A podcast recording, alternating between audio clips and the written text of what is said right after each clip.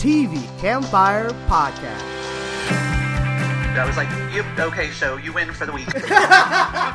We're here. I hate to sound like a broken oh, record. Oh no! We're fans. It's one of the best things on television. Oh! All right, we got to a whole different Oh, level. no, you didn't.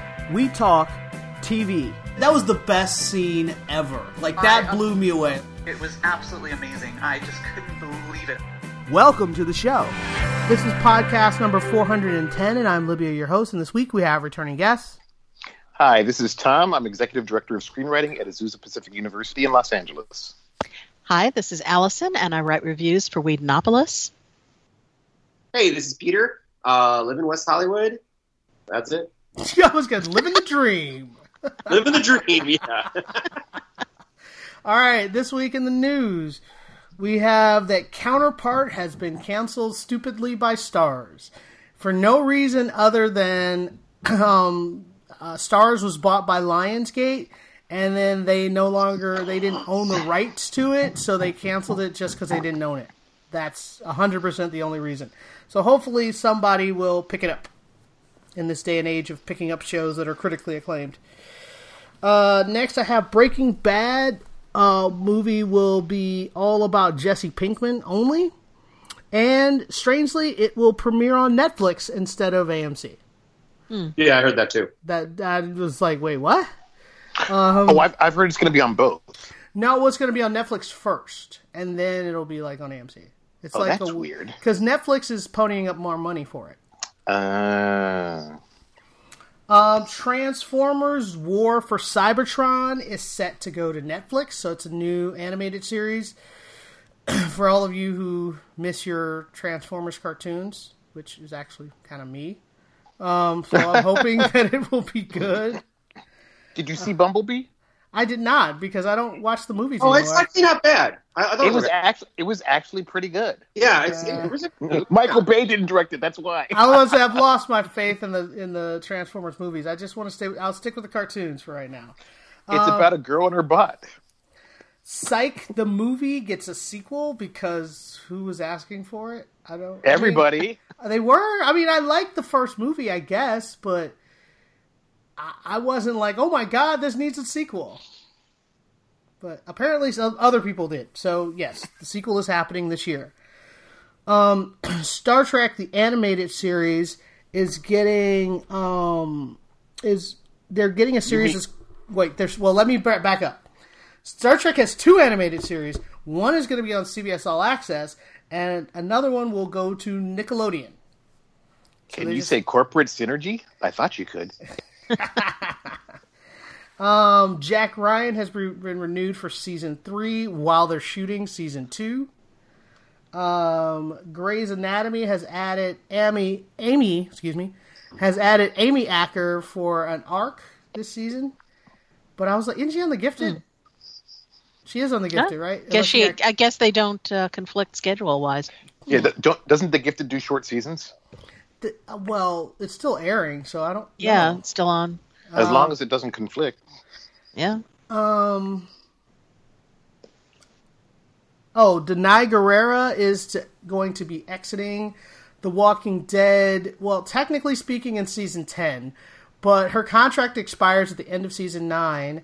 And in season ten, she's agreed to do just a couple of episodes to wrap up her story.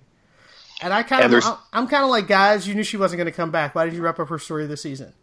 There's speculation that she might be in the movies, the the Rick Grimes movies. Right. There's speculation, no confirmation. I'm hopeful because I want them to get their happy ending, please. Thank you. Please and thank you. Um, Dennis Quaid is set to star in a Netflix comedy called Merry Happy Whatever. I, I like the title alone. Um, I don't know. I like Dennis means. Quaid. I like Dennis Quaid. And they said he's one of the many stars who has now started to do TV. So there you go. Uh, Tom, you have news. Yes. Y the Last Man adaptation has been ordered to series at FX. ABC has renewed Good Doctor for season three and A Million Little Things for season two. Modern Family has also been renewed for its 11th and final season. Uh, CBS has renewed Mom for season seven and eight. Um, Family Guy and Bob's Burgers have been renewed by Fox. A Brave New World uh, miniseries has been ordered st- straight to series at USA Network. This will be the third television adaptation of the Aldous Huxley novel, by the way. I think Uh, Amazon- time's the charm, hopefully. Yeah, yeah.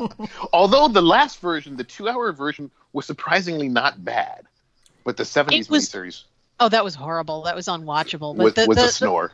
The, trouble with the the second one, I think, is that it it was beautifully mounted, but it kind of undermined the whole point of the book. Just in terms of of the, uh, the message that it was the- telling you know it was just it was just kind of that's not really what the book was trying to tell us Mm. but um but it was beautifully done and it had a great cast Yep. Wasn't Peter Gallagher with it in and his eyebrows in that? i believe so News, And, um, news. Let's finish with the news. And finally, Amazon has ordered 17 new original series from seven countries. So it's interesting to see all the uh, streaming services jockey for position internationally. Well, I have to say, some of their international shows are actually pretty good. So Mm-hmm. I'm not going to be mad about it. No, Oh. All right, let's start off with the shows. First up, we're going to talk about the mid-season premiere of The Walking Dead, and uh, Peter has caught up, which is amazing to me. I'm to say because you rarely are caught up on a lot of my shows, but I appreciate the uh, effort. So, what did you think of this week's mid-season premiere? The whole thing is the introduction of the Whisperers and all of that. Uh, I thought it was a solid, um, yeah, a solid kind of like mini premiere. I'm very excited to see the Whispers, especially since it's Samantha Morton, uh, and I like that actress. So I can't wait. I because I, think next week's episode is going to be kind of like a a Whisper centric one. Um, but as Right. far as the premiere, um, I thought it was yeah, I thought it was pretty solid. Like I thought they dealt with everything pretty well. My only thing was was I the only person surprised with was it Rosita is suddenly pregnant? Well, I mean, it was supposed to be surprising. No one was supposed to know. So it's like, is she slept with him? What, what's going on? Well, like, I, the thing that's crazy about it is she's now in the middle of three guys. So, like, in the middle of Eugene telling her, professing his love to her, she runs out of the room in the middle of his whole "I love you" speech, right, she throws up. and then she throws up, and I was like, "Whoa, that's a that's a big reaction for that." And then Siddiq, who's the doctor, was like, "What the heck is going on?" And she's like, "Remember that time we slept together before I started dating Gabriel?" She's like, "Yeah, I'm pregnant." I was like, "You've got to be kidding me." So uh, the problem, I, I actually think this is one of those pregnancies that they did to to basically have Rosita's character be connected to three separate guys. But unfortunately, I think it's to do a really stupid trope because there's a big episode. I know there's a big episode coming up where a bunch of main characters or a bunch of characters are going to die, and in the comics, Rosita's character was pregnant when she was killed. So I'm afraid that they're having her connected to so many characters so that when she gets killed, er- all these characters will be like, "Oh my god, I must have revenge," and I'm just over it. I, I don't. I, I just like. I think that's stupid, I, I for especially for her character to be reduced to that. because I don't, and I'll, I'll, I'm interested to see if Allison is still watching Walking Dead. But I will say that, like, surprisingly, um, I, I, I'm kind of over the Negan thing. However, I did like um, the Negan story as much as it dealt with Judith. Because I just Right. I like I like the actress and I like her shooting at him on the motorcycle. Like it's just I like her as a character. I, I want to see more of Judith and everything. So I was like, I guess I like this. So uh, and I did like that. I like that Negan realizes that there's really nothing else for him out there. That he goes back and he sees one of the guys. Like that was all pretty good. I was like, all right. Well, But I and mean- also you have to remember, Negan really never survived on his own. He always manipulated other people to do the heavy lifting for him. So now that he's like out there by himself in the wilderness, and he hasn't had to kill a walker in six years, and he's never he has never had to scrounge for food and all this other stuff. He's never had to live on the edge for survival, and he really doesn't like being alone. So you put all those things together, and he's like, "Yeah, I'll go back to my cell." you know, it's like you realize that you know in his cell he gets fed, and he gets company. You know, people come by and talk to him. Allison, did you watch it? Yeah, I did. I, I'm I'm getting to the the end of the line as far as my interest in the, in the show is concerned because you know as you pointed out too with the whole thing with Rosita and I wasn't aware that that's how her storyline ended in the book um, it, we're just we're repeating things too many times over the whole thing with not knowing who the father is is just a repetition of what we went Well, through no, she, she no she, Um, she she's very clearly said Siddiq is the father. It wasn't a question. oh because it sounded like it was going to turn out to be you No, know, no, like- she said she's like remember. people. No, well, she didn't sleep with Eugene, so it's not three people. well yeah okay Uh, so and and she right, very two you know yeah, and she very is- clearly said, "Remember when we slept together before I was with Gabriel? Now I'm pregnant." But to Allison, but to Allison's point, it's still from what you were saying, regardless of who the father is, it still sets the three male characters up for I care about this woman and now she's gone. It's Right. It's the same thing. Yeah, and it's the Yeah. whole thing. Yeah, exactly. So, and and the thing is, I also noticed when I was watching this, particularly at the moment where they said, "Oh, Tara, now you're in charge," and I'm thinking, yeah, because they killed off all the main people or had them go And away I, to do ha- other things. I have And I zero realized- confidence in Tara. Uh, yeah, not just confidence i have very little interest in tara as a character. She's fine as a minor supporting player. She's great you know great fine user in the background.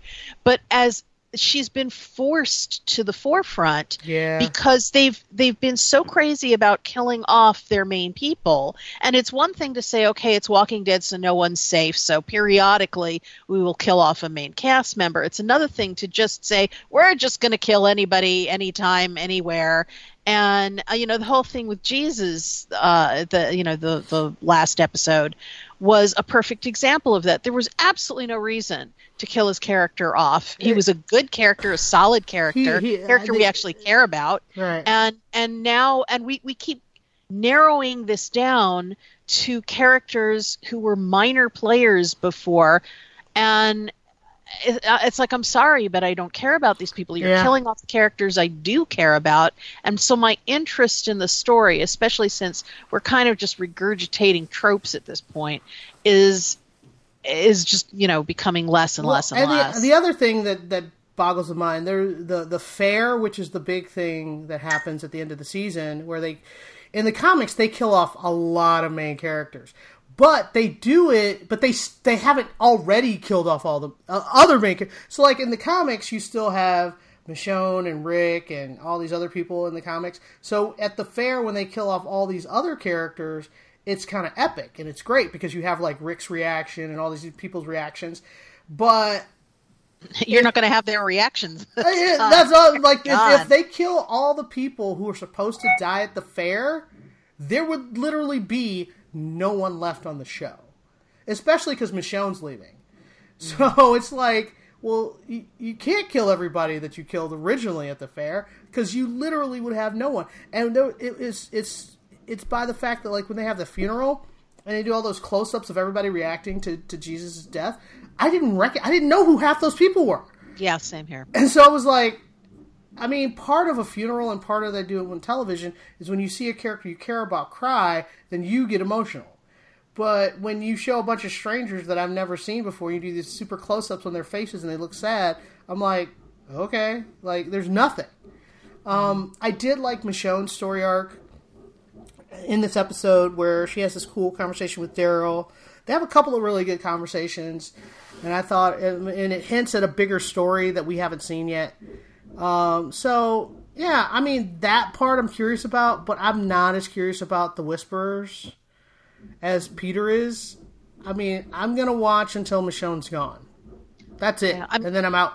I'm done. I, I just don't Yeah. find the Whisperers terribly compelling as as villains personally. well, this episode that's coming up is supposed to be the thing that does it for you. Oh, I don't know. It's like they, they're they're frightening when you don't know what they are, and as soon as it's established, oh, it's just people wearing you know zombie masks. It's it's Less not scary, scary, anymore. right. You know because now okay, well we know what they are, so we know how to deal with them. I, I sort of see Allison's point. Yeah, I mean, I, I, I still want to see where it's going, but you're right. I mean, it's it's no like the very first time when I was watching it, and they were walking by. There were some some characters were hiding, and you heard them whisper. I was like, "What the heck is that?" I was like, can they be talking? This is crazy. Like, and you're right. You're right. Now that we know, oh, it's basically a new cult. Like, yeah, but eh, I don't know. And I like Samantha Morton. She's a good actress, so I'll give her a chance. All right, let's move on. I don't know what, what thumbs that is for the episode. I think the episode. I'm still on. I'm still on board. Okay, Like, the episode itself, I think this week's episode was decent. I will give you that. Uh, I I don't know about next week's, and, I- and my level of excitement is kind of meh. But we'll keep we'll keep going. All right, next up we're going to talk about the rookie, and this was the Valentine's Day episode. And this episode was more about Nathan Fillion being uh, he basically gets a stalker. He saves this woman's life, and she wants him to fall in love with her, and she does all these crazy, crazy things. And Yeah, on one hand, it's funny, and on the other hand, it's creepy. But go ahead. no, and there's a serial killer. Oh, right. Yes, the other storyline. There's that too. Yeah, it was an episode where they get to be a little more extreme. Like, so I thought I thought it was a pretty fun, like, solid episode. And my favorite part, although yes, I did like. I, I, I thought the arc with the woman being in love with Nate Fillion worked, and I liked the serial killer thing. But my favorite thing actually was, I'm sorry, I'm bad with character names. The guy who is the um, he's the rookie who's like he's the son of like the chief of police or something like. He's supposed Oh, yeah, yeah, yeah. But it turns out unless unless I didn't realize this, he's gay. I maybe did they hint at that in the other episodes? Nope. This was the first Yeah. time. Basically, has this thing where he he kind of is start. He's going to go on a date with. Uh, I guess one of the nurses, a guy who's working there. I don't. He's not a doctor though. He's one of the attend. I mean, but anyways, um, and they, they have like kind of a nice little moment, and I don't know. I like that. I was like, oh, all right. I was like, okay, I like this, you know, because because I've always been eh, okay on that character. I'm not saying that just making him gay makes him great or anything, but I was it was a it was a path where I was like, oh, all right, I'm curious to see where this is going to go. So that was nice. Um, also, I liked that. I liked the end of the Nathan Fillion thing where it's the the girl that he was dating, the other rookie, because basically they're worried about because the the woman who is in love with Nathan Fillion basically tries to tries to OD, right? She like takes a, and so basically he's like, oh, I should go to the hospital with her, and the girl, the other rookie's like, well, no, I'll go, but I hope you realize the the irony that I'm the person who's going to go watch over your stalker or whatever. Which I thought so, but no, I thought it was yeah, it was good. I I like the rookie. So I mean, it is. It's not you know, it's it's it's just it's solid you know ABC type drama entertainment with some humor. Not gonna disagree. All right, I I still I'm thumbs up on the on on the rookie. I thought this week's was fun episode. I really enjoyed it, and you it's standalone for the most part, so you don't need to oh, know a story arc. except for the thing about um the guy who calls everybody boot. Yeah, his wife, his uh, His wife- it fe- it looks like they finally finished that story where he is basically letting go. She's going to get better, and then that's the end of their story. It seems like hopefully because that she was annoying. I really didn't like her. I, I feel like that's finally the end. And then also at the end, he sort of is like he says he's looking for a friend, but in theory that could turn into something. The woman who works at the police Well, I think he should actually give her some attention because he's been using her for the most part. True, true, true. And I like her. So, um, but yeah, yeah. So I mean, we, we can see where that all goes. Um, but yeah, but I yeah, entertained. All right. Uh, next up, we're going to talk about the passage, and this episode, which I really, really liked. Um, I really like the fact that this story is moving. They are not like hanging out in the hospital and twiddling their fingers. They they have story plots just happening one after the other, after the other, after the other, and it's cranking. And I really appreciate that.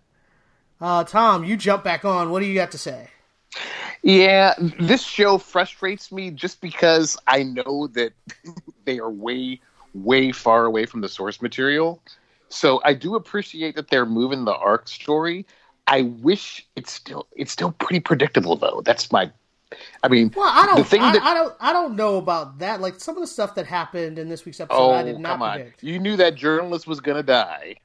The journalist. You yes, that's that- true. As soon as she had Oh, the yeah. article, yes, that's true. Right.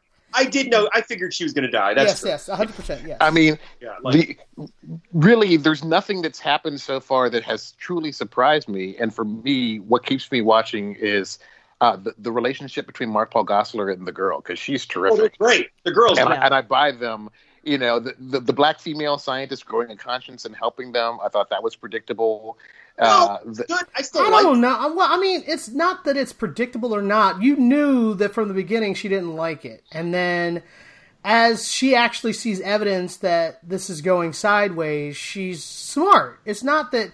I- That's not like whether that's predictable or not. Not. It's just the information she got. She made sense.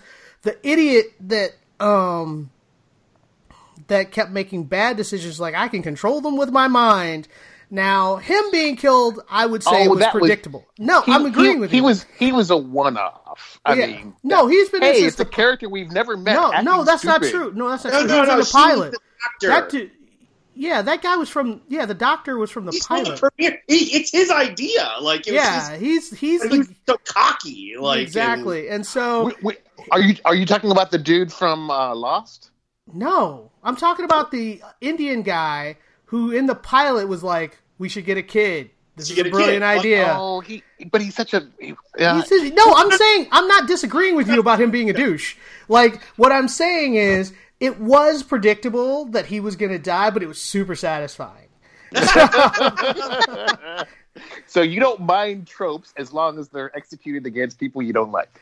Well, I mean that one. I'm not disagreeing with your point about it being the doctor. I disagree with the, the black doctor. I disagree with you about her because her storyline I think is kind of interesting. But that dude, yes, it was very. This episode in particular, it was very obvious that he was going to be dead by the end of the episode. Well, but as I soon really as he, loved he came it. out, as, as soon as he started being, you know, Doctor Mansplaining, um, you knew Mm-hmm. that he was going to be doomed by the end of this. It's like I know better than everybody else, so okay, you're dead. And yeah, and then and then er- and through the whole series, different people have been telling him like, "Hey, these guys are communicating. Hey, they're smart." He's like, "They're just animals." And they're like, "Look at they're like, look at the brain waves. Look at what's going on." He's like, "Ah, that's just nothing." Like he wouldn't accept information that didn't fit into his idea of what was true. So no matter what evidence or what science people presented to him, he was like, "Pah, you guys don't know anything. I'm obviously the smartest one in the room." And I was like, "Yeah, you're gonna die." So it, but I just have to say the death was just super satisfying. And and Peter, you just like binged them all. What did you think? I did. You know, I um, I read the first 150 pages of the book years ago, and I saw the pilot, and I thought it was a pretty. And it's interesting, Tom, because I don't know if you finished the book, but I actually thought it was a decent pilot because they didn't overly they didn't overly invest us in the big story in the world. They just said, "Look, here's this girl." Here's this guy that's going to protect her. Just focus on them. And I think it worked. I was like, this is good. The girl's really good. I think the Saved by the Bell guy's good. and then um, He's done so much stuff since then, Peter. Really? NYPD Blue, come on. oh right, right. So then I I hadn't watched these other episodes, and Libya was like, "Oh, it's actually really good." And I was like, "Okay, I'll put episode two on." Watched like all five of them. I was like, watched all four episodes. I was like, "Oh, this is pretty entertaining." Like it, and it it does move. my thing, my only thing, and I don't know if this is Tom's predictability thing as much as it might be something that I know Allison will often talk about. She thinks that on the CW, I This, think is, Al- this isn't CW show, by the way. no, I know, I, I know it's a Fox show, but I mean, like Allison, don't you think sometimes in CW shows or a Berlanti show, a character basically it's like this character does what we need the script, whatever the, whatever the plot needs, this character's going to do that. Because the script says so. Right. Yeah, I yeah. feel like the guy who I guess he's like head of security. He's the one that the the um the blonde lady kind of talks to in his brain and everything. Right. That character can sometimes be like, oh, okay, he's kind of he's kind of interesting, and then I'm just like, wait, now he's just a big jerk again. Like he he just does things that the plot needs him to do, and that character- Exactly. He's- yeah, he does. he- he's he- a plot he's one of the biggest the problems- character. He's He one of the biggest He's- problems I have with the show because he just does what whatever the script. Oh, you need me to be mad at Brad. You need me to Right. suck up to Shauna. Whatever you need me to do, I'll do it. It's like, I mean, I'm not a fan of the flashbacks because a lot of them you don't really need to figure out where the story is, and if nothing else, that will be the negative legacy of Lost. Is everybody thinks flashbacks are cool? It's like they're not cool. It's well, I think some of the flashbacks are interesting. I, I know what you're saying though about Lost. Um, I don't know. I think I like all the stuff about like I liked that we saw where the the blonde one came from. I was like, oh, okay. That and that like I was like that puts some shading on her situation. Well, situation. yeah, they, they're developing all the characters, and I think it works. Yeah, because especially where it comes to the vampire characters, since they really have such limited communication, the only way we learn about them is by finding out who they were beforehand. Right. Yeah, but I think that, I think it totally works. eh, not, okay, not, not- not for a- Tom. Not, for Tom. not a fan. The, the thing with the wife, though, I thought was so predictable. It's like, oh come on, seriously. Thing with the wife. With with the dude from Lost's wife Oh, right, and right. the, right. the lead vampire dude had a well, had a thing actually, for her. I don't know if that was predictable. I mean, Oh, I thought. that- I oh, I thought- thought every single thought- beat of that storyline Oh, was I totally disagree with you. Um, I, I did I did predict that, that maybe he was into that dude's wife. Like I got that part, but I actually was really surprised when he like dropped that bomb on Desmond, and he was like, "Yeah, we already talked about this. I knew about it." I like- liked that. I yeah, liked I thought that was great. I like Yeah. that. You know, we moved past that. We love we love each other. I was like, oh, okay. Like, All right. yeah. So I thought that was. Yeah, Yeah, but wait, I- go you ahead. know, do we at least all agree that the little girl's great? The little girl was amazing, amazing. Allison, Sorry? do you like the little girl on the show? Oh, I think she's fantastic. I think that I think it's as we've talked about before, the biggest strength of the show is the relationship between um, the the two the two leads. You know, they have this father daughter vibe going between them that's fantastic, and she in particular is is just super talented and very charismatic, and I think she holds the show. She Yeah. really does. Let, on that note, we're going to move on. Uh, next up, we're going to talk about Roswell. And we got to the infamous episode five that everybody Bum, at bum, work was bum. telling me about. They were like, if you get to episode five and you're not hooked, then that's it. I did not. I did not like the pilots. I gave up. Is Well, I good? mean, I, I know that's the whole Here's- point. They, everybody said you got to get to episode five and not just the Here, pilot. here's the Go here's the problem, Peter. The pilot was almost a remake of the original of the the original pilot right, with the characters ten years older, right, right, and and with and with the lead female being Latin. yeah, right, right, right, right. I mean, they they didn't bring much new to the party. I was a little disappointed, Libya. I'm sorry because I knew that is they telegraphed that Izzy was the killer. They did because they made it. They made it so obvious that what's the other brother? There's Michael. Michael. they made it so obvious that they're like, oh, everybody thinks it's Michael because he's the bad boy, and I was like, well, it's obviously not Michael, and we know it's not Max, so it's got to be Isabel. So yeah, I I thought that you know that it was so the revelation that it was Isabel wasn't a big deal, but I did think that um I did want to know like who are the other girls that got killed and what's going on, and they were like the floating bodies and um all of that. Like I wanted to know more about that. I have to say, actually, because after I watched episode five, I was like, they were like, "Did it convince you?" I was like, mm, "That's all right," and I was like, and I I was a little intrigued when we got to the very end. I was like, maybe I might watch the next one, and then because I was at work. They literally handed me the next episode, so I watched it. I, I think it's interesting that in the litany of shows that CW picked up for next season, Roswell is not yet among them. Well, that's because it's new. That's why. Yeah, but so was some of the other stuff they picked up. No, no, no, no. Roswell was new as in it's only aired like four episodes. At the time of their renewal, it had only aired four episodes. There were no other shows on that list that had only aired four episodes. Mm-hmm. So I'm going to defend my sister show, man. That wasn't the issue. I mean, the thing that I like the ca- I like the cast. I like some of the twists, some of the changes they've made from the previous version. I I'm a little frustrated that with some of the execution.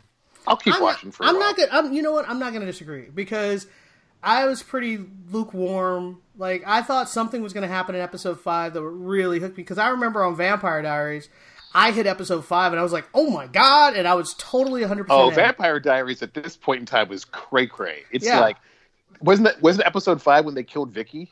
Yeah, yeah, yeah, And you're like, holy crap, they just killed one of the leads. yeah, yeah, exactly. And I was like, "What is going on?" And I was freaking out, and and it hooked me. And they were like, "Oh, this is the same." And then I watched their episode five. I was like, "This is not the same." No, no.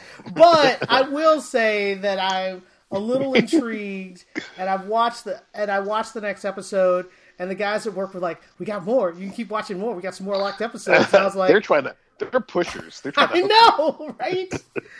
um, but I, I was like, nah, I was like, I might just because I like watching it on my TV, so I might stop watching it at work.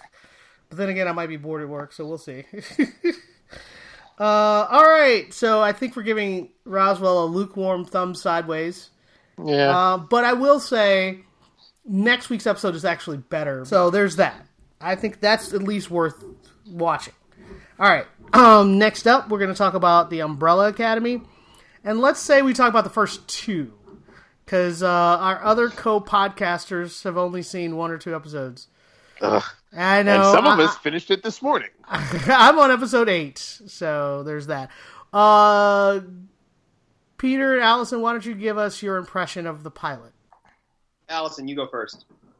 Um, okay, well, I I have only seen the pilot. That's as far as I got. Um, and I I enjoyed it a lot. I I'd actually I'd read one review that was kind of lukewarm about it, so I wasn't going in really expecting a whole lot. And I'm I have not read the comics, um, but I actually enjoyed it more than I was expecting to. It has this kind of at least when it starts out, kind of this semi Wes Anderson vibe to it, which I appreciated.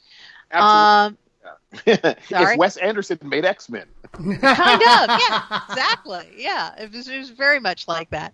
Um and and the the uh the sets uh, for everything are gorgeous. Um they definitely made it look beautiful. It's a it's a beautiful looking show. And the pilot is mostly invested in telling us all the you know the setup and the backstories Mhm. of all these different characters. So we haven't really moved along very much in terms of what's the the goal of the the show is. We that, that was only finally hinted at at the very end when five returns.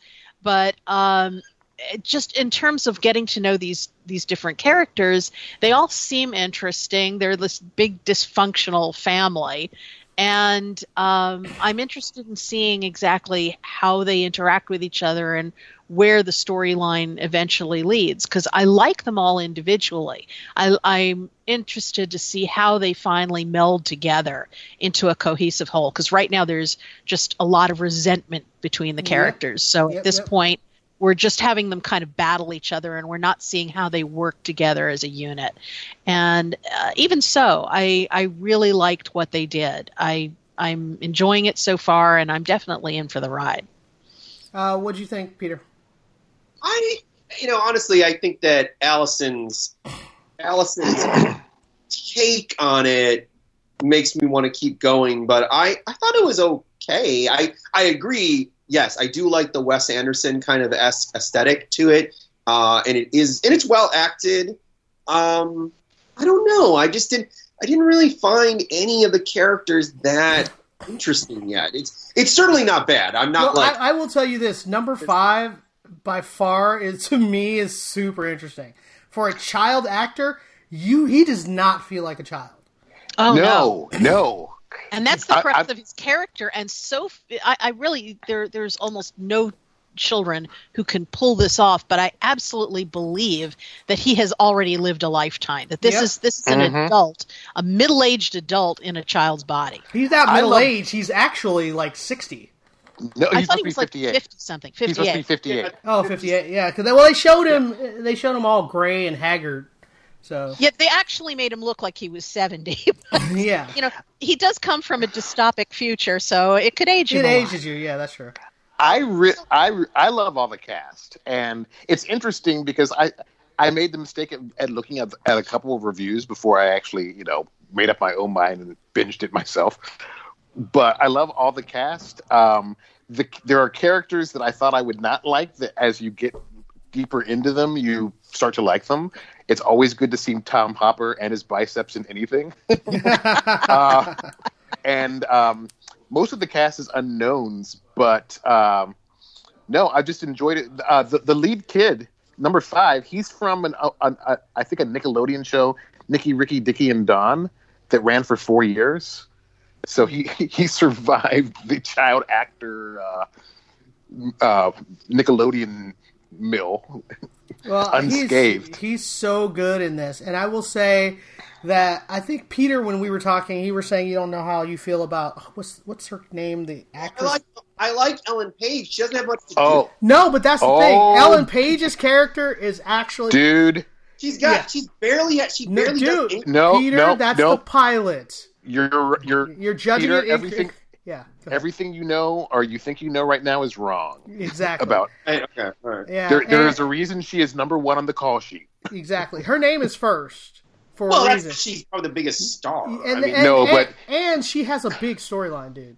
She has a I, I gathered because they made a point of letting us see she takes medication, and I'm thinking that that eventually play because it just it just stood out to me so much. Right. yep. And does I'm I'm guessing here that that plays into her character later on that Yep. she'll like stop taking it at some point Yep. or something. Well, okay. pretty much Yeah. because the drug she's taking is what's making her so. Libya, Libya, Libya, Libya. I just said bland because that was Peter's complaint is that she was playing the bland same Ellen Page character, Oh no no no no no no no no! and that's Don't- what that's what I'm saying. Don't That's, sleep on it. to. Um, this is an example of a Netflix series that takes advantage of the format to unfold at its own pace instead of rushing through. And for me, this kind of reminds me of what if Watchmen and Sense Eight and X Men had a hybrid child without without all the nasty, without all the smut of Sense Eight. But um, no, yes, it's that was kind really of all orgy all the time. Yeah. Oh my gosh. yes. Orgies for the Anglo and sometimes the Latin characters, though. yes. Uh, but Well, no, Pe- I, yeah, I Peter, really you like. should you should really give this a shot. Give, give it a shot. I think you what once you hit once once the plot the, the first episode or two are really expository, but once you get into it, and it kind of I've never read the graphic novel, although I will I want to read it now, but I wish that I wish that HBO's upcoming Watchmen, instead of being a sequel, was a remake that followed the structure, used ten to twelve episodes, used twelve episodes to tell the story that Alan Moore and Dave Gibbons intended, because this feels like the experience of a long form comic book story instead of what usually happens when they just try to shove everything in a Cuisinart and get it done. Yeah, because the Doom thing. Patrol, sorry. oh, we know preview what he thinks about that show. But uh, what I really liked about this was the first episode felt disconnected because I didn't understand a lot of what was happening. And then by the as each episode goes on, they do flashbacks, they do explanations, and you finally start to get the picture. And once you finally get the full picture of what's happening, you're like, oh, all right. And now you're into the story. Okay, and can we give it a shout out to Mary J. Blige? And Oh my god, yes, Uh, uh, uh, Hazel and Cha Cha. The they are hitmen. fantastic. Oh my gosh, she wants to be in, in, an MCU movie, and Disney should call her because she's great. Yeah, I mean, she she was really good at this. amazing, and the fight choreography, woo! Yeah, it's really good fights too. Yeah, I, thumbs up for me. So Yes. hopefully you guys will watch further, and next podcast we could talk about more episodes. All right, let's move on. Next up, we're going to talk about This Is Us, and this episode was very much about. Um, Nick, They basically conclude the whole Nick story, um, in a way that was unexpected because based on how This Is Us works, I figured they'd adopt him and he'd end up living in somebody's oh house. no no no no no! And, it would uh, never be that simple. well, I mean, the show pretty much does that. It was like every time they find a random relative, they bring them home. yeah, but but he even says. I mean, he basically tells Kevin, "Oh, did you just think that this was going to happen?" Well, yeah, I did because I watched this show. So Well, evidently Nick did too. So they're just going to he- bring him home like a stray puppy, just like all the rest. Yeah, And- but and no, he- no, he not like, this time. "Nah." can can can we cut to the chase? Go ahead. Kevin falling off the wagon. Oh, heartbreaking. Oh. God. Oh. Except that it, it is heartbreaking. Except I was like, "Oh, I don't want to do this again. You know. Well, like, this- hopefully they won't make the mistake of. I don't. I think they're smart enough to not retread things they've done before. Right. but it was still heartbreaking knowing it was, so and I and I understood what pushed him. Like I get Mm-hmm. it. He went through this whole long journey, and he got a super unsatisfying ending. Like I get that, and I and and, it, and the bottle was just sitting there, and he was there by himself, and he had nobody that was observing him that would judge him, and I get all of those things. But and and when he took the drink, it's sad. But then my next thought was, oh God, I don't want to do this whole Kevin being drunk storyline, and nobody knows. Blah. I, I I think that they can avoid doing that. I mean, it could be just as a matter of it could be as simple as him calling his sponsor, telling him what happened, and losing his sobriety chip and having to start Yeah. over. because you know that's the thing that happens a lot of times when people are trying to get sober it isn't just a one It's and that- done yes, that's true. there's there's a lot of starts and stops in there so i think realistically you know they could have him yeah call his sponsor the next day and get right back on the wagon instead of it you know dissolving into what it did Well, I- he- before he just and looks I hope su- that's where they're but going he just looked super ashamed of himself. Yeah Like as it ended, he just looked like he was going to fall into a spiral of self shame and despair.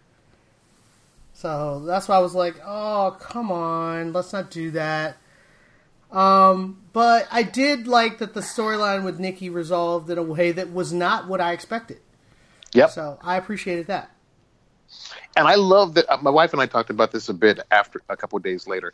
I love that Rebecca knows her kids, even though all of them have a completely different relationship with her.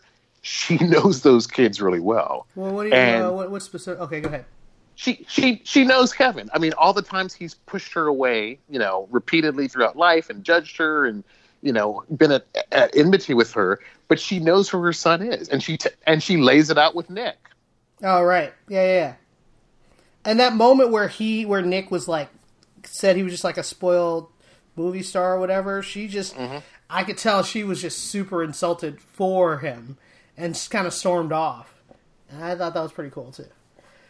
But yeah, this episode was really good. It had some really good just character moments. Though I was kind of annoyed that the siblings weren't as invested as Kevin was. Like they pretty much just bailed on him immediately. I love that we finally. I think this is the first time in the series we've had a significant Randall Kate thing Oh, when they were together, they had the. Oh yeah, that's true. at the house Yeah. because Yeah. season one they're hardly together at all. Right.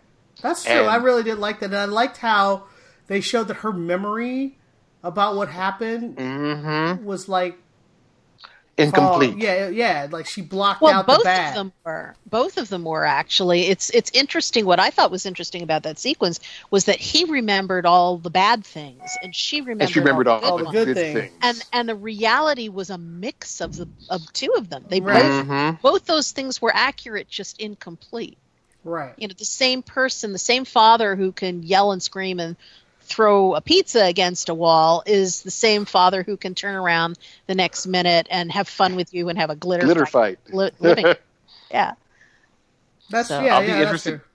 I'll be interested to see how they use Phylicia Rashad because that could be Phylicia fascinating. Rashad. What? Mm-hmm. You didn't know? No, I guess not. Did I you was- not watch? You didn't watch the previews? I did not. Beth's mom. Okay, let's see. She she's usually very stern. yeah looks like we're going to be getting Looks like more we're of getting that. that, Phylicia Rashad. All right, let's move on. Uh, we're saying thumbs up as usual.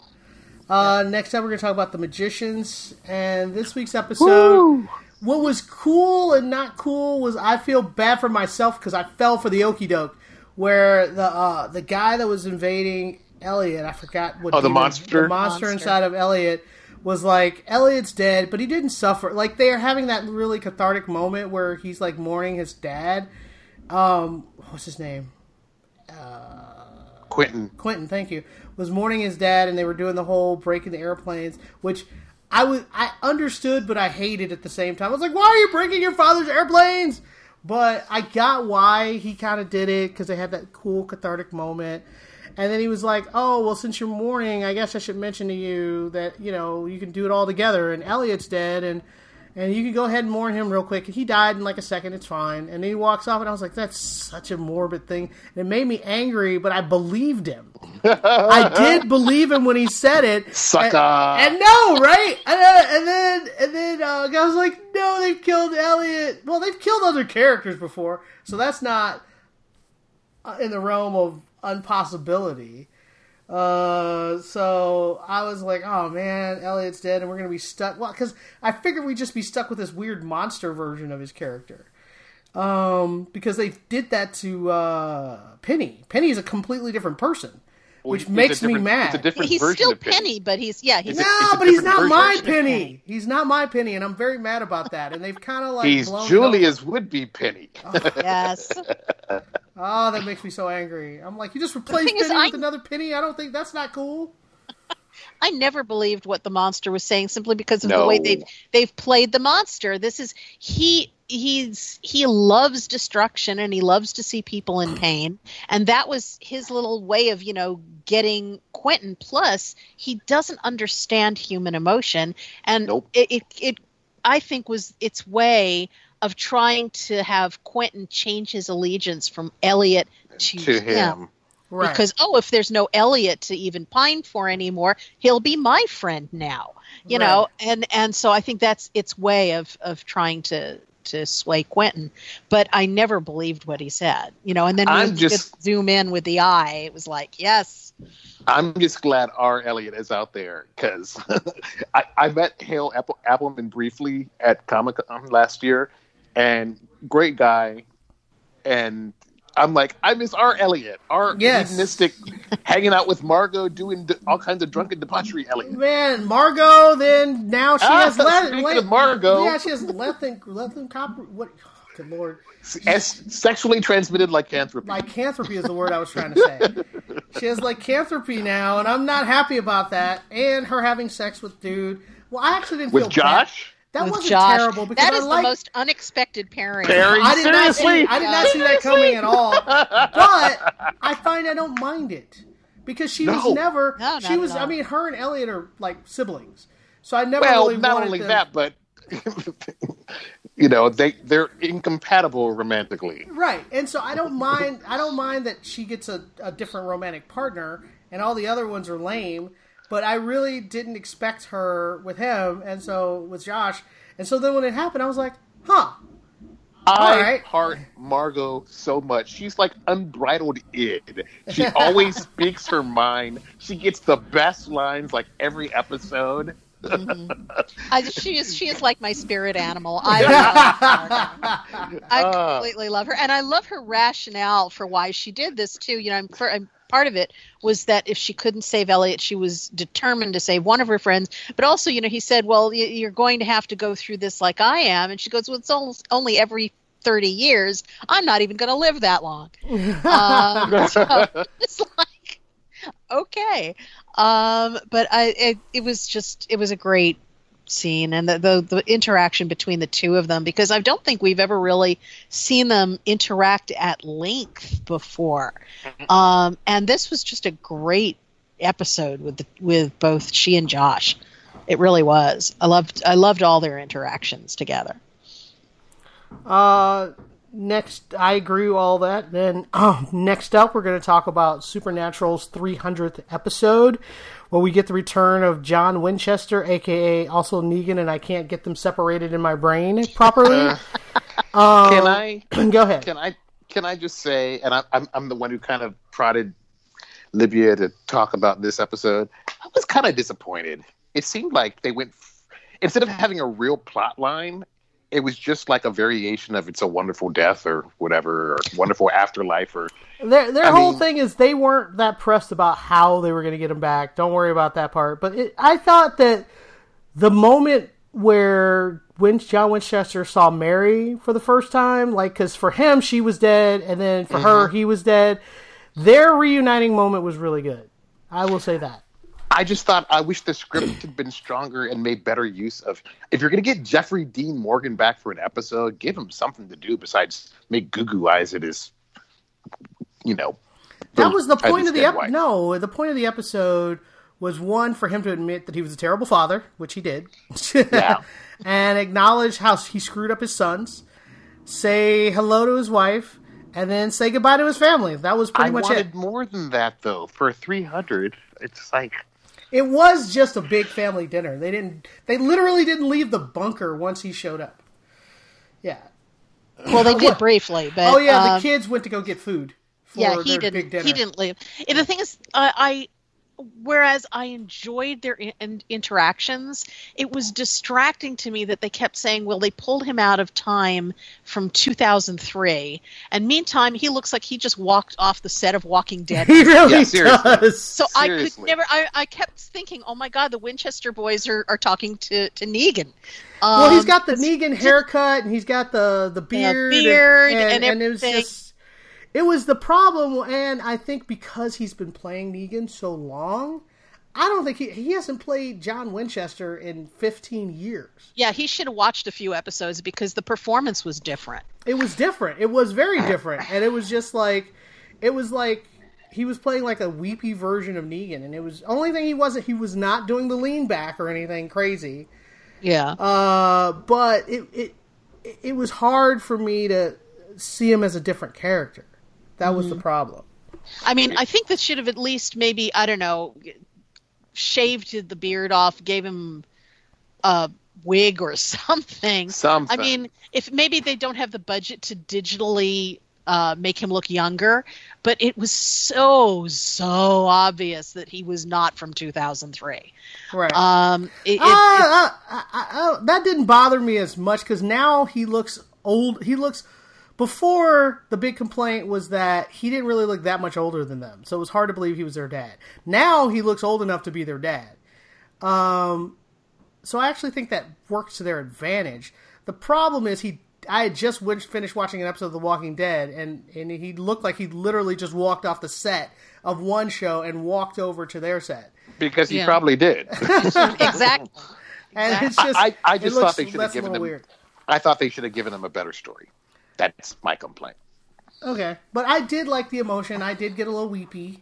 Um, Yeah, but said emotion is goodbye. not a story. I, I know. is. I did like Sam's TED talk though. Oh, right. Right. that was pretty funny.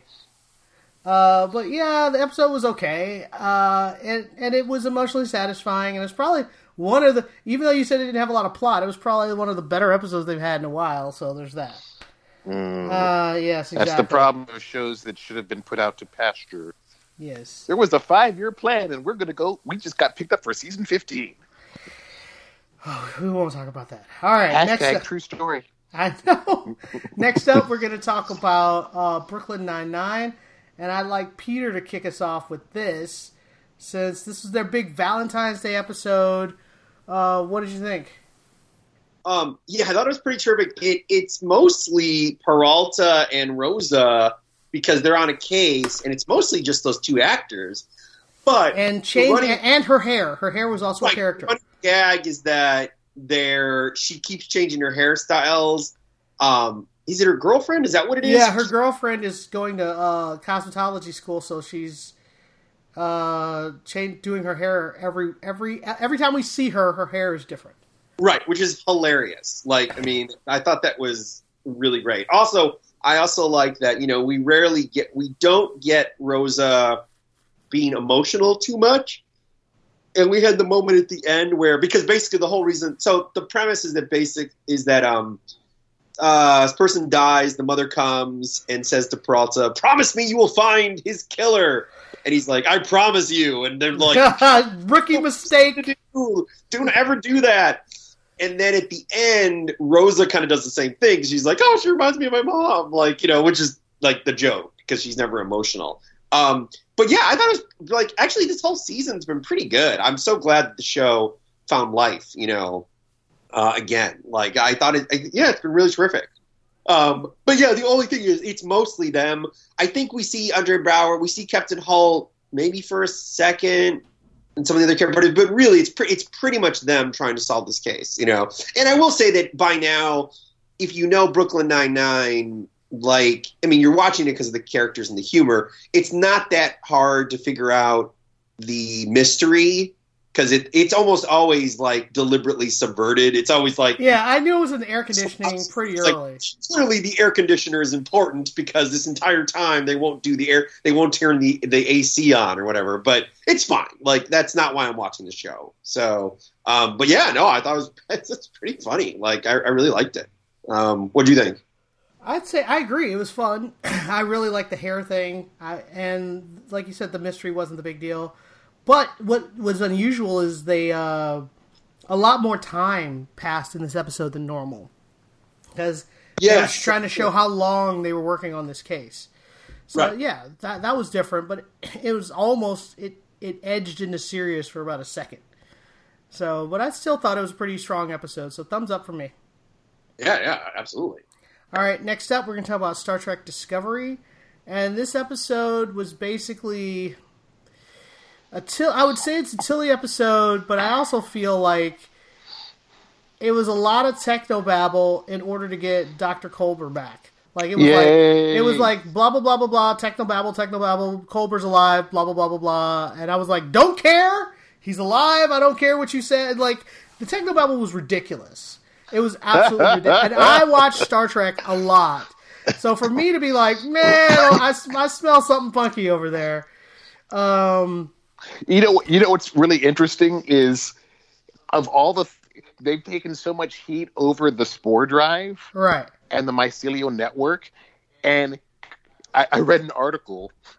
Actually, if what they're what they're postulating, if you, if space mycelium could do what Earth mycelium do, you could totally do that. So it's actually much more feasible than the transporter per se. Well, So- I, am not even arguing about the mycelial network. What I'm arguing about is, well, on this side of it, he's alive, but if he crosses the barrier, he's dead. But if we have his DNA and use these weird pod things that we made up last episode, then he'll miraculously be alive with all his memories intact Well, you and know, the right if we- if if we ever did a real transporter, basically you'd kill you'd kill the person being transported and then reassemble them, a clone on the other end. Basically. So yes, but so he miraculously had a he had a advantage of that. shave and a haircut and Oh dude, just just go with the flow. I was, I was just, that's what I said. The technobabble was ridiculous, but I was like, Culber's alive, whatever, don't care. Let's talk about stuff like the juicy Georgiou versus uh versus Burnham scene. Oh my god, that was awesome. Rare. That was awesome. That was this, this great, like, she, she, she was like, if you hurt my brother, and she steps to her, and she drops that apple, and she was like, what, what are you gonna do? And, and then she, she just looks at her, she's like, ah, there she is. And I just love that Georgiou likes to pull that version of Michael out. Oh, she just loves to manipulate her just to pull her strings just Oh, to get the it's so great. But she risked the other ship and her life to save Michael. So as much as she talks BS, she really does care about Michael. She does. She does. I, I'm fascinated to see what these spin-offs are going to look like because, I mean, are we going to get Ash Tyler as a supporting character? Yeah, on I the, think he's uh, gonna. Yeah, Georgiou series? I think he's going on to the Georgiou series. Yeah. Because I, I'm a, I mean, I'm digging Discovery. I kind of want an Enterprise spin-off with Pike. I mean, uh, Anson Mount is terrific as Pike. I like him a lot, and I, also he gained points from me because he hates Tyler, and I was like, yes, was like someone else who hates Tyler because I just think that because he questioned Michael like, how can you forgive him when he killed one of your crewmates? I was like, exactly, and she was like, well, he's a different. Per- he's not a different person. He is literally in the same body. Uh, and she's like, well, Ash Tyler and Voq are not the same, and blah blah blah blah blah. And I was like, ah, I hate Ash Tyler. Anyway. Let us know how you really feel. Well, I'm also mad that they're like, well, he'll be our liaison for this. And I'm just like, please only be in a couple episodes. Please only be in a couple episodes on the ship. I can't stand him. But no, that's not Oh, true. Ty- I don't Tyler? mind Tyler when he's not around Michael. When he's around you Michael, I hate don't, him. you don't like Michael getting all goo-goo eyed around. Oh, I hate it so much. Yeah, well, for our intelligence sources uh, predict that uh, they would not be recoupled, so What are your intelligence sources? uh, I can't reveal. I'll talk to you off podcast. but I do like that we're really starting to see more of the the rest of the bridge crew. do Yes. things. Yes, and I'm kind of mad though that uh, Pike is shortening um, the navigator's name. Her name is like Owosekun or something like that. Her name is like three syllables, and he's just calling her Owu or something. And I'm like, no, you can't just change her name and make her last name a, a nickname. Like, ah, boo. Especially, Dude, that's what they do. That's what they do in the military. Nah, I don't Sorry. like it.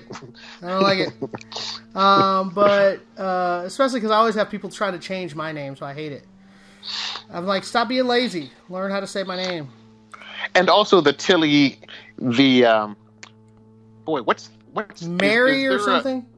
is is there a female in, a female counterpart to bromance? Uh, not a word. No.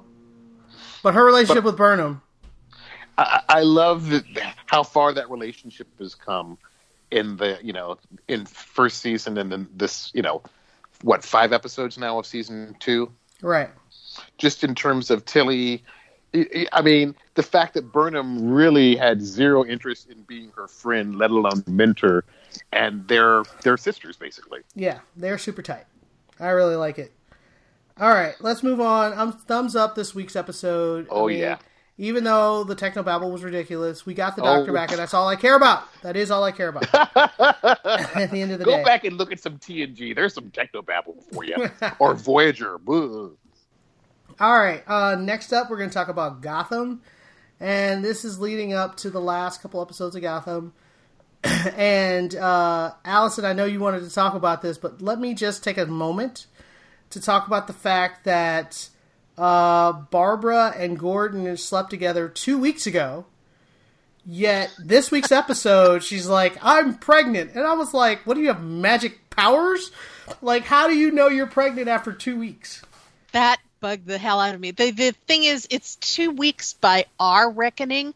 From their perspective, it's about two days. ago. Exactly. Like that's So what I'm saying. it's like, are you kidding me? What? she's like, we remember when we slept together last week. I'm pregnant. I'm like, no, you don't know you're pregnant. Like I'm, I'm okay with them eventually saying, okay, something happened that night. That's fine, but the timeline doesn't work. And you're in the middle of an apocalypse on Gotham. People don't have food and water. Where is she getting a pregnancy test? Whatever. Yeah, unless she's. I mean, she. It. it I would accept this if she said it just out of pure jealousy. It has no basis in fact. She just wanted to to screw, with, with Lee's him. mind. Right. Yeah, him and Lee because she's jealous. Right. She is jealous, 100%. And the jealousy was a lot of why she said that. But I was just like, but that just totally threw me off. I was like, wait, what? Yeah, no. Oh. If they're going to go with this as being real, it's like I'm. I'm sorry, but no, you don't. It, uh, it, do all men write this show? I- Yes. women really don't know two days after the fact if they're pregnant. Yeah. Um. So yeah, unless they, they're going to go with it that uh, yes, she's just she's just saying the first thing out, you know, that she can think of that's going to to make them crazy, then that's fine. but I actually like Lee's. them. I like Lee's reaction. She just raised an eyebrow at him. She was like, "Really?" like she wasn't upset. She was just like, "Because they have they aren't together." So she was unfazed by the whole thing. He no, just, they haven't been together in a while. Right. And plus, she's been through an awful lot more than that since. So Right. So she's like, whatever. Um, but the whole her being controlled was super predictable because we knew that they got taken at the same. Her and Nigma got taken at the same time.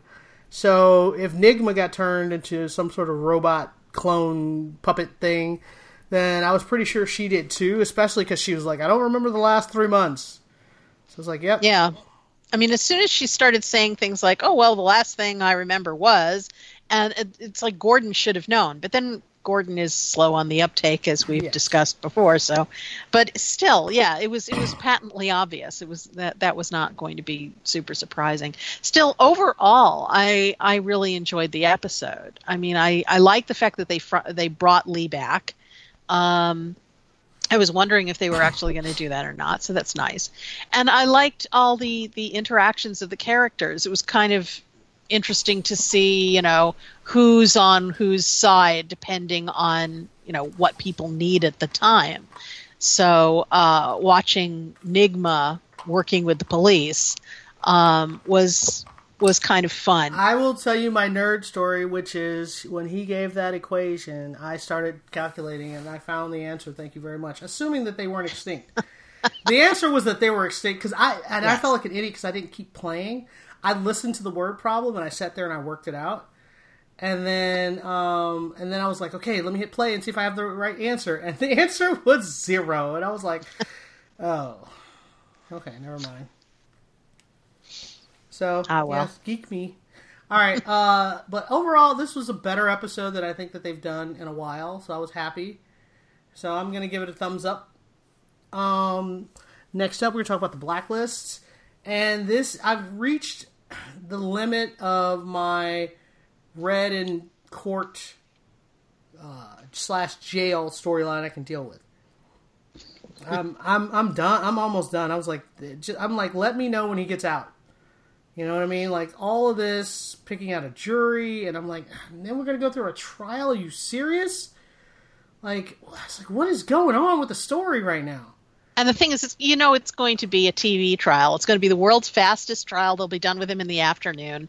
And in, instead of, as it does with these types of things, it would drag on for months and then it would go in for appeal and that would drag on for years. And, you know, I mean, he'd, he would, he would die of old age before he'd actually be executed.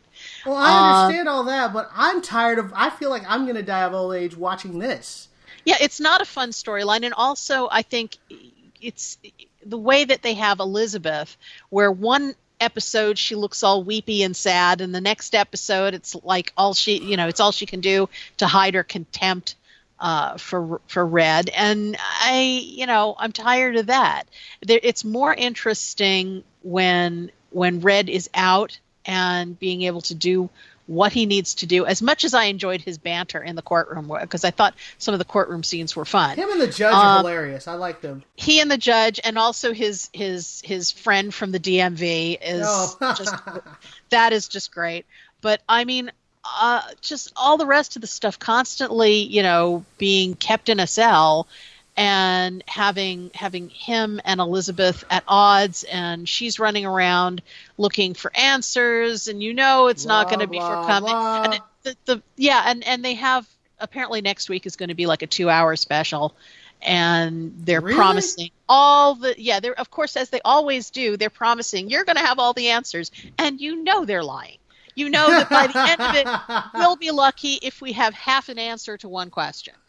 Um, so it's it's like yeah, I'm I'm tired of of constantly being just pimped along for for so little. I like stop. T- I, in, in fact, I really don't care about the mystery at the heart of everything anymore. I just like red being red, Right. and you know and them him in solving. jail doesn't do that. It doesn't. No, it really don't see doesn't. that. So I'm just like, get him out of jail. Who do I have to tell this is not working? I feel like I need to tell someone. Um, but anyway, let's move on. Let's move on because all I'm going to do is rant about that. Next up, we're going to talk about legacies, which it wasn't this week was a repeat, but last week, which we did do a podcast, had a new episode, uh, which was my episode. Thank you very much. I cut Very good. about how many scenes did I cut in that one? I cut three to four scenes in that episode, and now I can't remember off the top of my head which ones they were. But uh, I'm really happy about that episode. That episode was a lot of fun to work on. I had to design what the genie sounded like when she came in and out of the room and stuff like that. Um, but let's hear what you guys think. Hit me. I, I thought it was great, man. I I I loved. Well, Lizzie's probably one of my favorite characters. So like the fact that she gets you know, and she keeps calling her Genie, right? It is Jenny. Jenny, and then she, but then she's like, I wish that Hope never came to the school, and then like it goes to the credits, and it's like Lizzie Saltzman's legacies. And I was like, um, yeah, no, I thought it was pretty funny. I mean, like, just so I, I thought, you know, kind of like going back to what Buffy, you know, used to do, where you once you know the characters, you can do fun things subverting their personalities. So it's not just like Lizzie taking things in, it's also like we get to see a different version of Hope. We get to see the like mean girl version of Josie. Like we get to see the drunk uh, beer belly version or drunk version of the dad. Like yeah. it's all pretty good. Like I was like, and I I assume I have to say I know Tom probably doesn't watch Legacies, but I got to say that like speaking of predictable, they didn't do what I thought because essentially you get to the thing where they're like, okay, obviously she's going to waste her wishes, she's going to get to a bad situation, which is the post-apocalyptic version, and it's like, well, now of course I want what is it? What is the big thing they all? What do they call? What is oh, the, the magic? knife. They or yeah, the urn, the knife, whichever. I can't remember. Uh, it says the urn. They want the urn. Right. Like, so if you give me that, I will world back or whatever. So I was assuming because the way the show's going, I was like, oh, I'm like, okay, so they lose another one. I'm like, and that, and then it's two left or whatever. I'm sorry, I don't know what the number is. But she doesn't. She's like, no, I'm not going to give that up. And she's like, you have to give that up, like because there's no way that I would ever do a wish that would hurt myself. And that was pretty good. Where she's like, oh, well, what I'll do is, I wish that you were never. Is it Malavoy? Is that what it's? Malivore.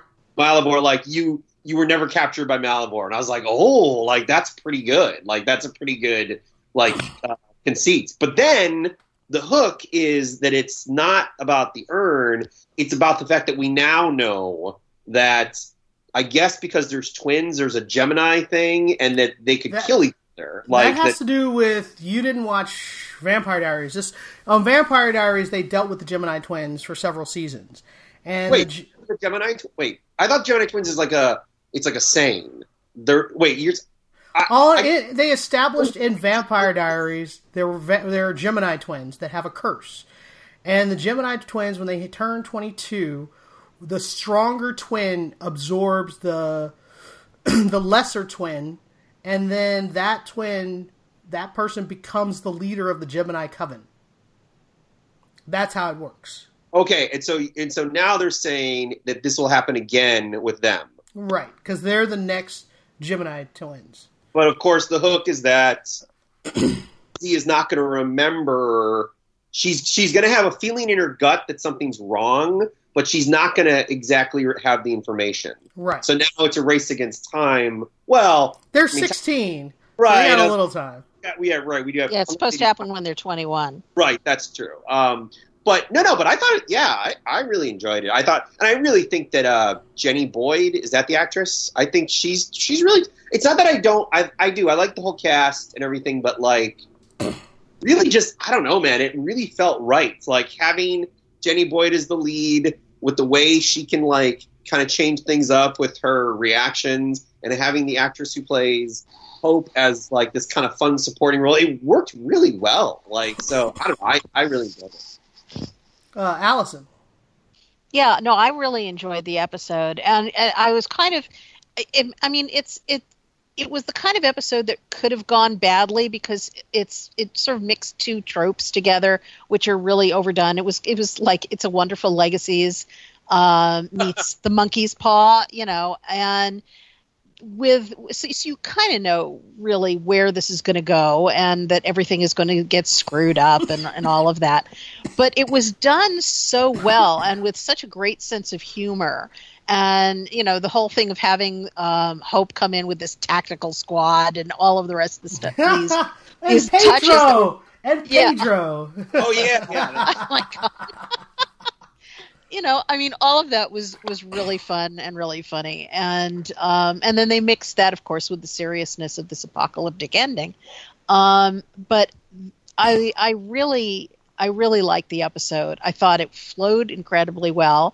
kudos for the editing on this um Yay! I don't and- know what you're talking about. Thank you. Go ahead.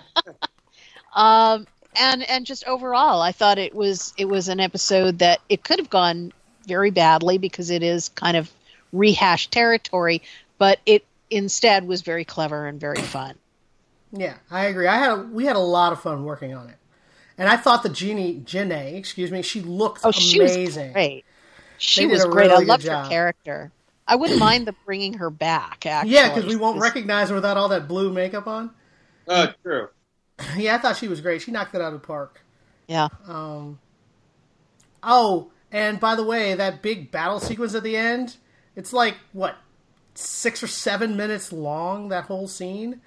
I had to do sound design for all that fighting for that whole time, and I will tell you that was exhausting. That's all I'm going to say. I Well, hope you guys out well. appreciate. I hope you guys appreciated all that background Definitely. screaming and yelling. Um, but I'm glad you guys really like it, so I'm I'm taking it as a thumbs up.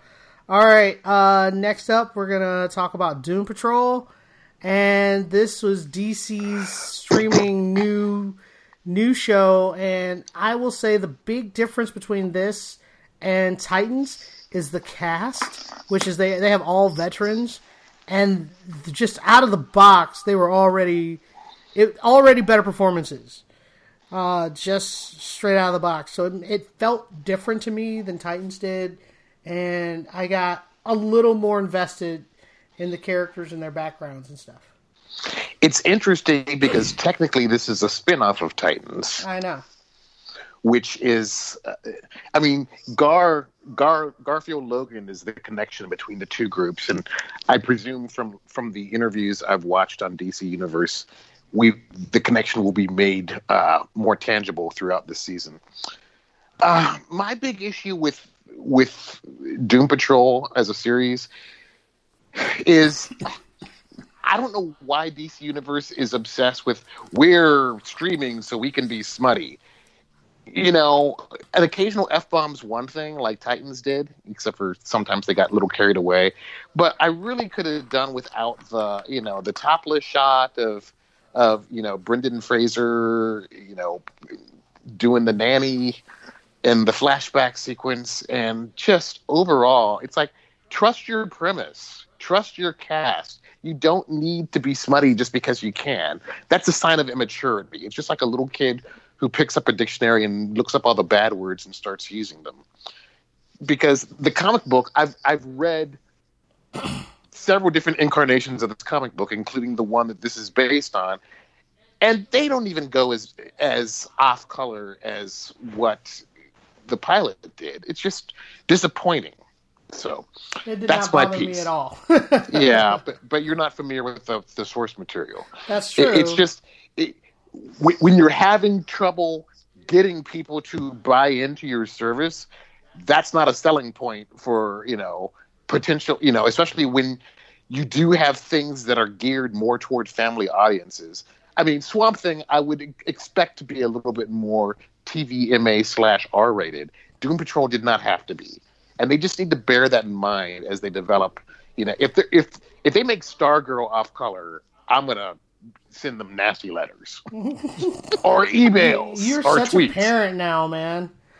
No, but I've been I've been following these comic book characters since the '60s, and there's a time and a place, and there's such a thing as age appropriateness, and they did not have to. It could Doom Patrol should be like PG-13, not necessarily hard R, and they went for hard R. Yeah, okay. So What did you think of the story?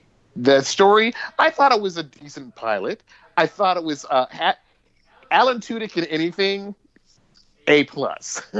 Yeah, he Having- was super creepy. having him narrate the origin story was brilliant because Right. you know unreliable narrator to the max.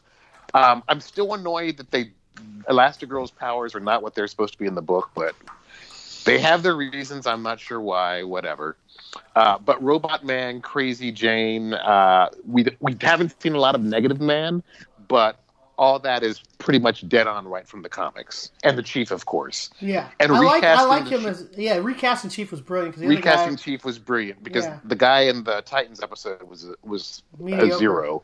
Well, he seemed and- too too evil. Like I I didn't trust him. I didn't understand why anybody trusted him. Yeah. So- Whereas Timothy Dalton, you still might not trust him, but at least you like him. Right. Yeah. Uh, Allison, your thoughts? Um, overall, I really liked it. I didn't have the same problem. I guess because I haven't read the comics, so I it wasn't I wasn't expecting a particular thing. Um, I don't know that I would want to pay for a streaming service to see this. Uh, I have to confess I did not to see this particular episode. What? Um, but shh. Well, But, uh, I, I will but- tell you this though. I was using the streaming service trying to watch this, and the streaming service wasn't working. So then I had to do something else to watch it.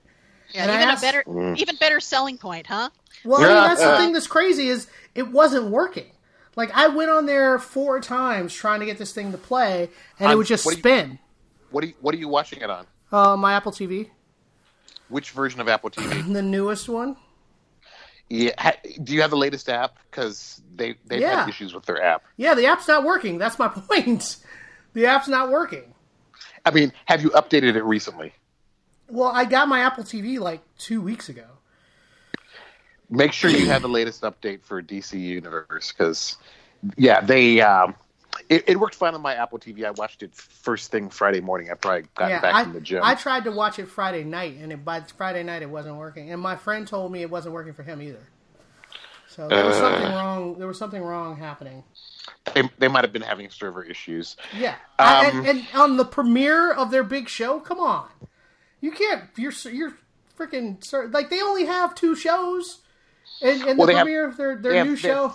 Three, three, three original series: What's the third one? Young Justice Outsiders.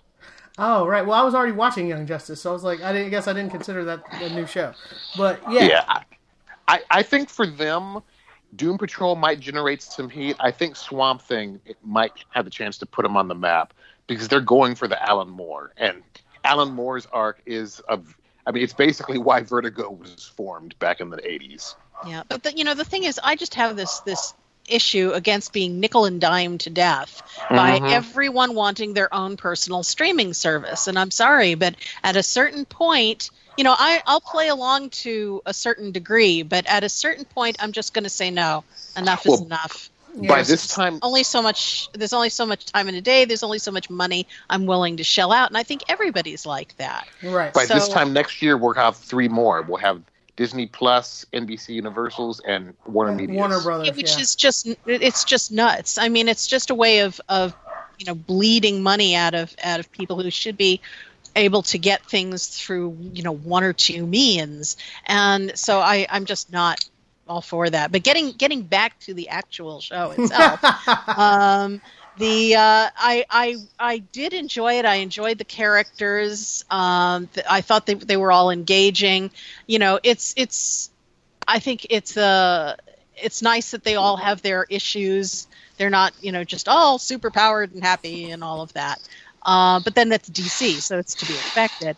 Um, the only thing that kind of f- fell apart for me was the uh, Crazy Jane character. Um, Diane Guerrero, I don't think is really up to it. You know, you need somebody with who's like a Tatiana Maslany who Yeah, can 'cause they- really Yeah, give you I see what you're saying. Because yeah, because I did Yeah. defined characters. Because frankly, all her characters seem the seem same. like, like the the same, same. person. yeah, I- I, I- agree. Without, I'm doing a character. yeah, Well, I she mean, had to it was announce it. She was like, "I'm blah blah blah." I'm like, so and so, and and you know, I mean, I remember watching Orphan Black, and Oh, jeez. she was so amazing playing these characters that she didn't need to even say anything. Just the way she would get the facial expressions and the way she would move her body. Even when she had one character pl- trying to play another character you i knew tell, who right? was and it was amazing. And that's the kind of that's the level of performer that you need for a character like this.